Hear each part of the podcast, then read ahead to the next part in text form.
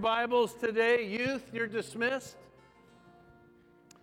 And open with me to Hebrews chapter 12 and then also Genesis chapter 3. Hebrews chapter 12, Genesis chapter 3. Everybody say the word focused. That was the word uh, that I heard from the Lord about this year, not only in my life, in our life, but in the life of our church, that we would stay focused, but on what? So I want to read this Hebrews chapter 2, verse 2. And I'll be reading out of the English Standard Version.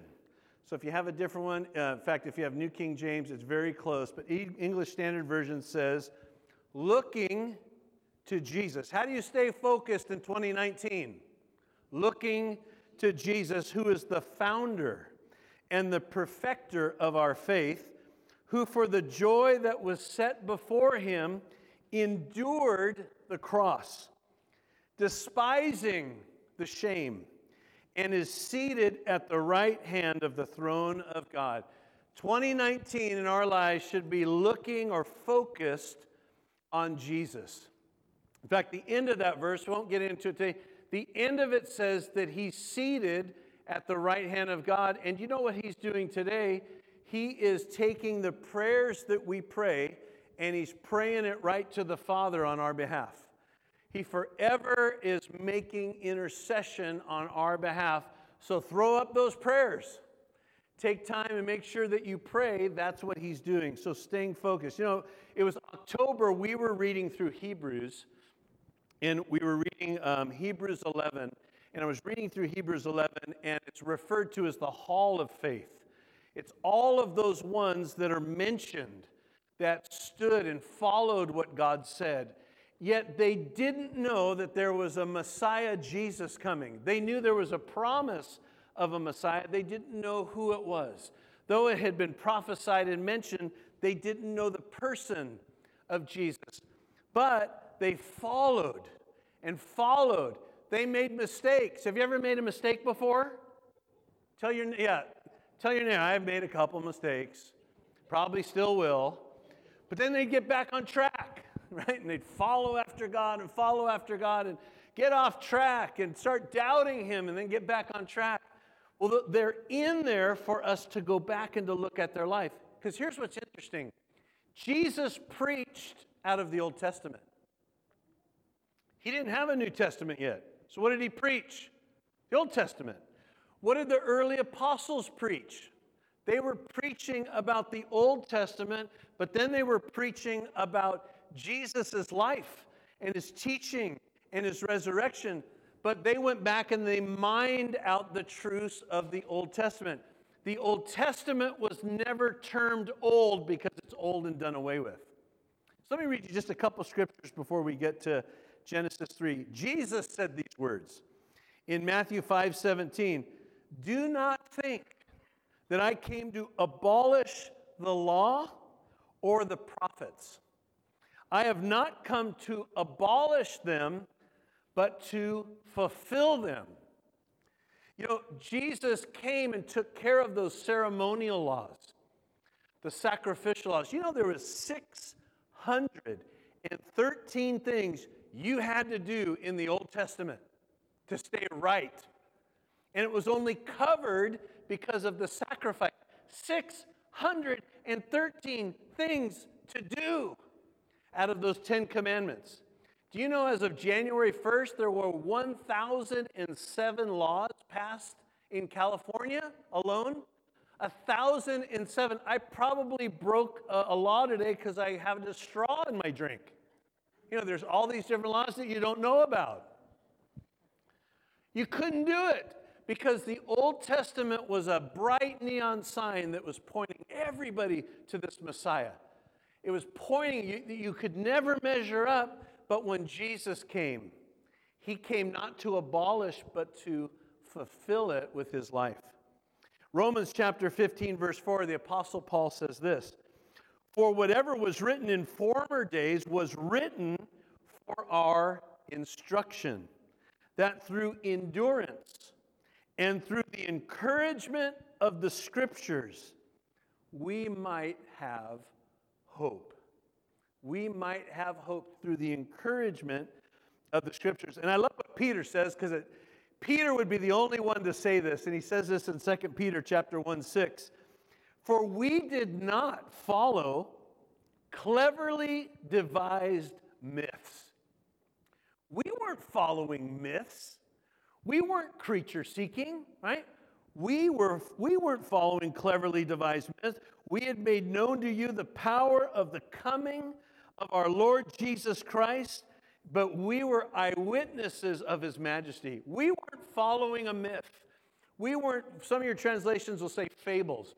We weren't following some story. We were eyewitnesses of his majesty. The encouragement, following after him, staying focused. You know, nobody wakes up, nobody woke up today and said, you know what, I'm going to ruin my life today.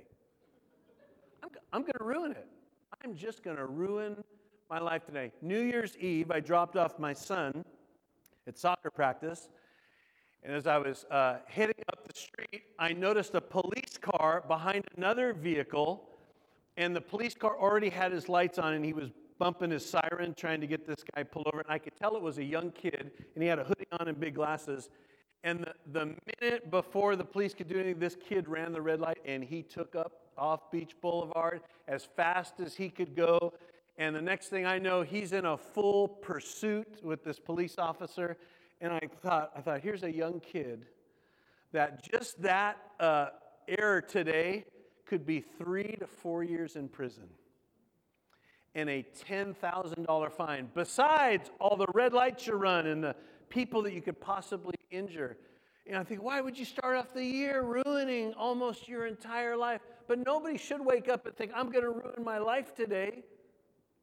But we get up and we got to stay focused because we're going to see that I don't believe Adam and Eve fell because they decided to ruin the Garden of Eden. You know what? Let's do today. Let's ruin the Garden of Eden. That's a great idea. That's a great plan. No, they didn't do that because there was a tempter, the devil, that was out there and is still tempting today. So in Genesis chapter 3, verse 14, let me turn there in my Bibles. Uh, I read a story that just off of a New Year's family budget discussion.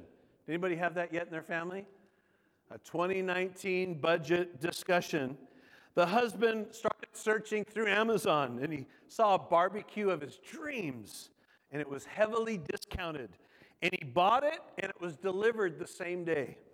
When the doorbell rang and his wife answered the door, she signed for the barbecue. His wife said, Why did you buy this just after we were having the budgeting discussion? This isn't in our agreed budget. I just couldn't help it, the husband said. The devil tempted me. His wife said, Well, why didn't you just tell the devil, Get behind me, Satan? And the husband said, I did. But then he just leaned over my shoulder and he says, You know, your steaks are going to taste amazing tonight. you know, in Genesis chapter 3, you know, we go through Genesis chapter 1 and all that God did and created. And I love even what it mentions in, in Hebrews 11 all that we see was created because of God's spoken word. The chair you're sitting on today was created because of God's spoken word. The clothes that you and I wear today all came because of God's spoken word. And it started the words that we read in the scripture. The first thing that we get to see, God said, was, Let there be light. But we start Genesis chapter 3 when everything changes. And I want to read a first of the few verses today. And it says this Genesis 3. Now the serpent was more crafty than any other beast of the field that the Lord had made. And he said to the woman, Did God actually say, You shall not eat of the tree in the garden? Uh, did he not actually say, You shall not eat of any tree in the garden? And the woman said to the serpent, We may eat of the fruit of the trees in the garden, but God said, You shall not eat of the fruit of the tree that is in the midst of the garden, neither shall you touch it, lest you die. But the serpent said to the woman, You will not surely die. For God knows that when you eat of it, your eyes will be opened and you will be like God, knowing from good and evil. So when the woman saw that the tree was good for food, and it was a delight to the eyes, and that the tree was desired to make one wise, she took of its fruit and ate. And she also gave some to her husband who was with her, and he ate. Now look at verse 7. Then the eyes of both were opened, and they knew they were naked. And they sewed fig leaves together and made themselves loincloths. And they heard the sound of the Lord God walking in the garden in the cool of the day. And the man and his wife hid themselves from the presence of the Lord God among the trees of the garden. But the Lord God called to the man and said to him, Where are you? And he said, I heard the sound of you in the garden, and I was afraid, because I was naked and I hid myself. And he said, Who told you that you were naked? Have you eaten of the tree of which I commanded you not to eat? The man said, The woman who you gave to be with me, she gave me the fruit and I ate. Then the Lord said to the woman, What is this that you have done? And the woman said, The serpent deceived me and I ate. And the Lord God said to the serpent, Because you have done this, cursed are you above all livestock, above all beasts of the field, and on your belly you shall go, and the dust you shall eat in all the days of your life. So, Lord, we pray that as we start this year, that we are focused looking on Jesus. As we go back and we look at the Old Testament, they're not just stories or fable, they're life to those that find it. Therefore, our instruction, therefore, our encouragement. As we look today at Adam and Eve, and as we look at Cain, Lord, let us remember there is a tempter out there, but Jesus is the one that is our example because he overcame the temptation. In Jesus' name we pray. Amen. You know, the very first question that we ever read in the Bible, before anybody asked a question of God, before any question was asked to one of the, the early ones that were following after God, Satan asked the question. And the question that he asked was Did God say? Did God say. You know, it's the same thing that he uses today, that he uses those same words. Did God say that? He drops in those thoughts of confusion. In fact, I was reading a few commentaries of which I disagreed with. One of them wrote that he didn't feel that the serpent spoke, but he transmitted a thought to Eve. I'm like, man, I don't see where he got that. Hmm, right? And Eve's like, mm, mm. Like, no, no, no, no, no. God always works by speaking. God is a speaking God, right? Satan uses the serpent to begin to speak to Eve, and the very first thing said is to doubt what God says. Boy, we need to be in days where we know exactly what God is saying or how He has said things. In fact, the story even gets stretched.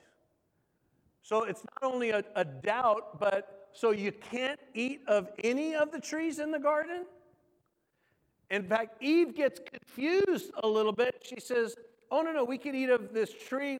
We just can't eat this one, and we can't even touch it. Well, that wasn't anything that God said. In fact, we would know that probably should have been something He said. Don't even go near it. Don't even touch it. Don't even camp out. Don't even walk by it. But God had to do that to allow them to choose. And that's always how God is. He doesn't make you do it. Many times, don't we wish we, He would? Make me, Lord, get up in the morning and drag me, gather an angel, drag me out of bed and have my coffee already ready so I can sit me in the chair and open my Bible up before me and you read it today. You don't want that, do you? I'm sorry, that's a scary voice. he gives you a choice. It's his choice. He gives Adam and Eve a choice. you know, this amazing garden that we read about that we probably can't even get a picture. You know, you go to the Arboretum and you walk around and you look at uh, whether it's the birds and the tree things in, in there, the ponds, and how beautiful it is. But imagine something that he just created that has been untouched, that he places man and woman in there to be caretakers of it. And the very first thing that comes is to doubt against what God says. I thought that was a great check for this year that I've got to watch the temptation of doubting what God says. Abraham, as you've been reading through, Abraham would doubt and struggle and, you know, let's go to Egypt and, and, and tell him you're my sister, Sarah. Tell him you're my sister because it'll be well for me. Don't doubt what God says. That's where our trust comes into place. You know, Hosea chapter 4, verse 6 says this My people are destroyed by a lack of what? Knowledge.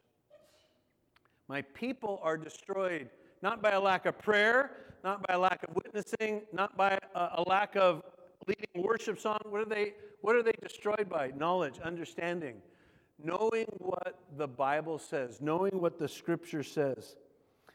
It's interesting that it's misquoted what the penalty would be if you even touch it. He didn't say touch it. In fact, he goes on to say, you know, really why God doesn't want you to eat it? Because you will be like him. You'll know good from evil. You'll be like God. That was another temptation to her. I can be like this one that we've gotten to know that created all of these things. It's that self building up. And yet, what we read and what we um, read about the scripture, which breaks our heart, is they end up falling into that trap. And here's what I thought was interesting as I was reading this about God. Do you know God has never known evil in himself? He's never known evil. He's a holy God doesn't understand that part. He has only watched it take place with what he's created. He's never, he's never been divisive like that. He's not an, an evil being. He's a God, God of love. But he had to watch evil take place. In fact, the very first thing that happens when Adam and Eve eat of this fruit, the Bible says their eyes were open. And then what does it say next? And they knew they were what? Naked. They were exposed. They were exposed. You know, when the kids were little, little, little, and you give them a bath, and you get them out of the bath, and you dry them up, they want to run through the house naked for some reason. Woo! Oh, they're off and running, right? And it's so cute. You know, it's like fun to watch. You give them a bath time, and you, dry them. Here they go. Woo! You know, they're off running, running, running, running, running. It wouldn't be cute if you went to go visit Grandpa over the break, and Grandpa decided to do that at your Christmas party or a New Year's event, right? Grandpa, that's so cute. Do it again. Do it again. No, you tackle him and you cover the guy up. They experienced shame. They immediately looked upon themselves and they were undressed. And the very first thing they did, besides hiding, was to sew whatever they could to cover themselves up and to hide from God. They didn't run to him to try to figure out, they thought they could hide and be invisible from God. You know, Satan comes as a creature that God created and a creature that Adam named to confuse them, to twist the truth, to confuse them. But Satan never told them of the consequences. He didn't say, okay, time out, I need to give you the California warning sticker. Uh, if you eat the fruit, you're going to know you're naked. You're going to have to make clothes, which I know you don't know what clothes are. You're going to hide, and you're going to get kicked out of the garden. And one day your son's going to come to the dinner table with a rock. And he's going to take that rock the next day, and he's going to kill your second born son with it. And all of mankind will be cursed, and everything's going to be a mess because of what you do. I just want to warn you before you eat the fruit. That would have been a little bit helpful, wouldn't it? Because nobody would have done it that way. But there wasn't a warning that Satan said. There was the temptation. There was uh, using what God's, confusing them about what God said, misquoting, building the story. Eve was confused about what was said until they understood and saw the shame that they had. In fact, Genesis 3 7 says, The eyes of both were open, and they knew that they were naked. You know, Satan's promises of being like God never came true. Never came true. None of his promises come true because he's a liar and a deceiver. But he trapped them and enticed them that they fell so much. In fact, wisdom isn't gained by disobeying God.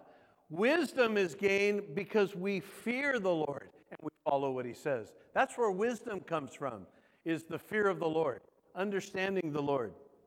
Hebrews chapter 4 verse 15 says this, "For we do not have a high priest who is unable to sympathize with our weakness, but one who in every aspect has been tempted as we are, yet without sin.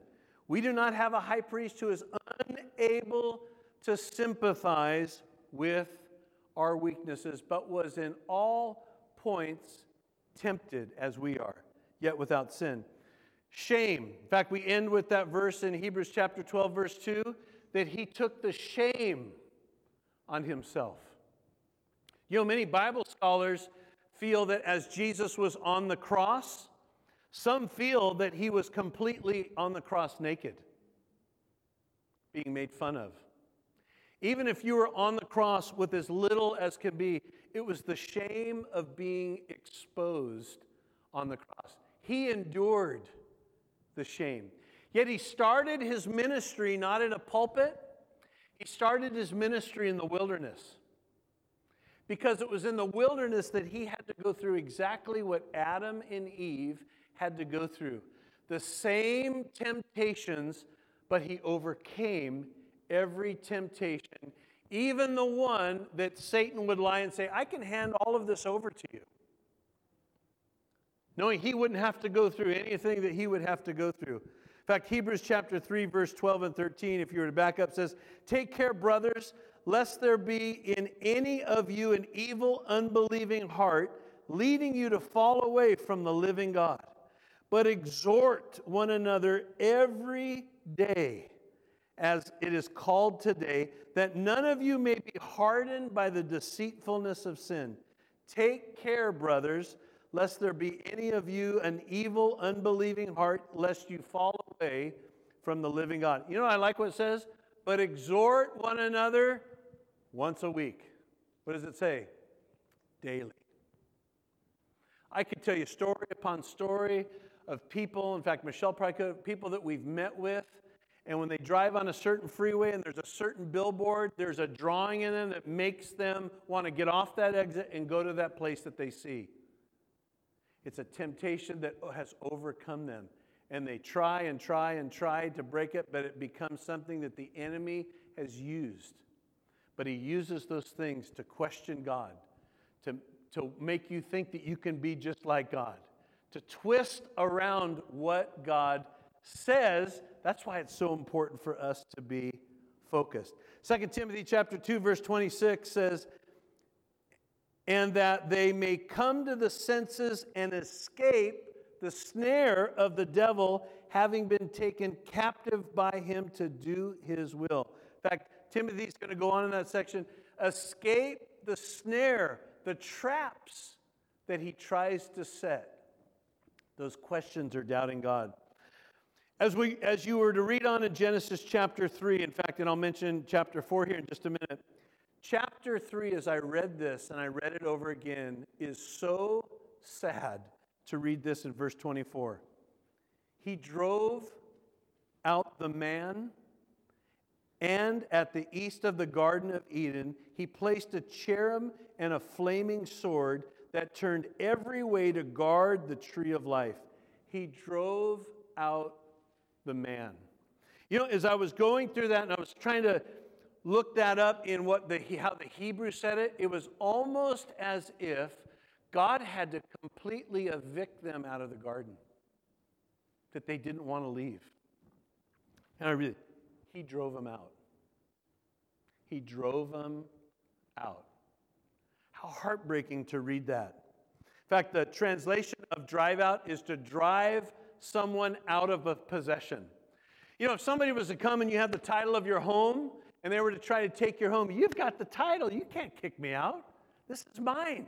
Same thing with a vehicle. Have the title, it's your vehicle. But he drove out the man. He drove and had to place a cherub, an angel with a flaming sword, to protect that tree of life. You see where deception goes. It goes and goes, but it doesn't start with somebody getting up thinking they're going to destroy their life. It starts with a thought, it starts with a word that's thrown in there. In fact, it goes on in Genesis chapter 4. Let me read quickly verse 1 through 7. Now Adam, and Eve, now Adam knew Eve his wife, and she conceived and bore Cain, saying, I have gotten a man with the help of the Lord. And she bore another, his brother Abel. Now Abel was a keeper of sheep, and Cain a worker of the ground. And in the course of time, Cain brought to the Lord an offering of the fruit of the ground. And Abel also brought of the firstborn of his flock and of their fat portions. And the Lord had regard for Abel and his offering, but for Cain and his offering, he had no regard. So Cain was angry, and his face fell. And the Lord said to Cain, Why are you angry, and why has your face fallen? If you do well, you will you not be accepted? And if you do not do well, listen to this Sin is crouching at the door. Its desire is contrary to you, but you must what? Rule over it. Boy, you think the thing for Cain to say if, Cain, if God talked to Cain, why, why didn't you like my fruits and vegetables? Are you not an organic God? That's what you try to think. God could have told him he, he required a sacrifice, a sacrifice of blood that would be an example of Jesus. But notice what it says in there about Cain you must rule over that desire. You must rule over that desire. You know, I'm going to stay focused, and I pray over you that in 2019 you stay focused on the scriptures and the promises that strengthen your life allow those scriptures to rule over your life. Because all throughout the Bible, we see that there's an enemy that tries to twist, tries to lie, tries to plant thoughts, tries to throw words, tries to get us off track, even tries to get people to think that they're God. And yet, there's a great example early on. Don't let it rule over you. So that asks us the question what then should rule over you? It's the Spirit of God on the inside of us that leads and guides us in all directions. In fact, let me read a couple verses here. In Deuteronomy chapter 30, verse 19, God says this I call heaven and earth to witness against you today that I've set before you life and death, blessing and curse. Therefore, choose, what does he say? life that your offspring may live. And I like how God does things very simple. Hey, there's two roads there's the road of life, and there's the road of cursing. Here's where I want you to go go the life way, right? Go the life way. Follow the words of life. Don't get caught in the other road. Don't go following after the curse. Listen to that voice of the Lord. Colossians chapter 2:15 reminds us what Jesus did. He disarmed the rulers and authorities and put to open shame, triumphing over them. That's talking about the devil, the demons, the demonic powers. He put them to shame. His power was over all of them. That's why the Apostle Paul wrote, we did in our communion time in Galatians chapter 2, verse 20, I have been crucified with Christ. You know, that's a bold thing to say. You know, there's two other thieves next to Jesus on the cross. One ends up believing in him, the other one curses him. But were you crucified? Were you the fourth cross? Were you slipped on the side there and went through it? You weren't there, but you were brought into that because you accepted Jesus. And Paul, to write this back then, was pretty bold to say, I've been crucified with Christ. But he goes on and he says, It's no longer I who live. It's no longer me living, it's Christ who lives in me. And the life that I now live in the flesh. Look at your neighbor and say, You've got to live life in the flesh. I just heard your stomach, and it's lunchtime. We live life in this flesh. But the flesh shouldn't overtake us. In fact, Apostle Paul says, I live, here's how I live I live by faith in the Son of God who loved me and gave his life for me. I'm going the road of life. I'm following after the promises of God. I've learned enough. You know, we've all probably, I've learned enough what the voice of temptation is. I've learned enough. I've, I've understood that voice. I want to follow the voice of the Lord. So, as we close with this, I want to read Hebrews 12 2 again. In fact, if you would bow your heads and close your eyes, because I want to read this to you as a prayer over you. Looking to Jesus, the founder and perfecter of our faith who for the joy that was set before him endured the cross, despising the shame, and has sat down, is seated at the right hand of the throne of God, endured the cross, despising the shame. So, Lord, as we close out our time today and as we look back and we look at what happened to Adam and to Eve and to Cain, we look forward to looking at Jesus, who overcame the shame, overcame the temptations. He is our source of life. Whenever we go through anything of temptation, we come back to you we come back, as the scripture says, exhorting, lifting each other up every single day while it is called today. Knowing there's only one God and it's not me, it's you. So, Lord, I pray that this year in 2019, even though we're on the 6th of January, that this year as even Joshua said, As for me and my house, we will serve the Lord, that this year we stay focused on you and your words and what you're saying.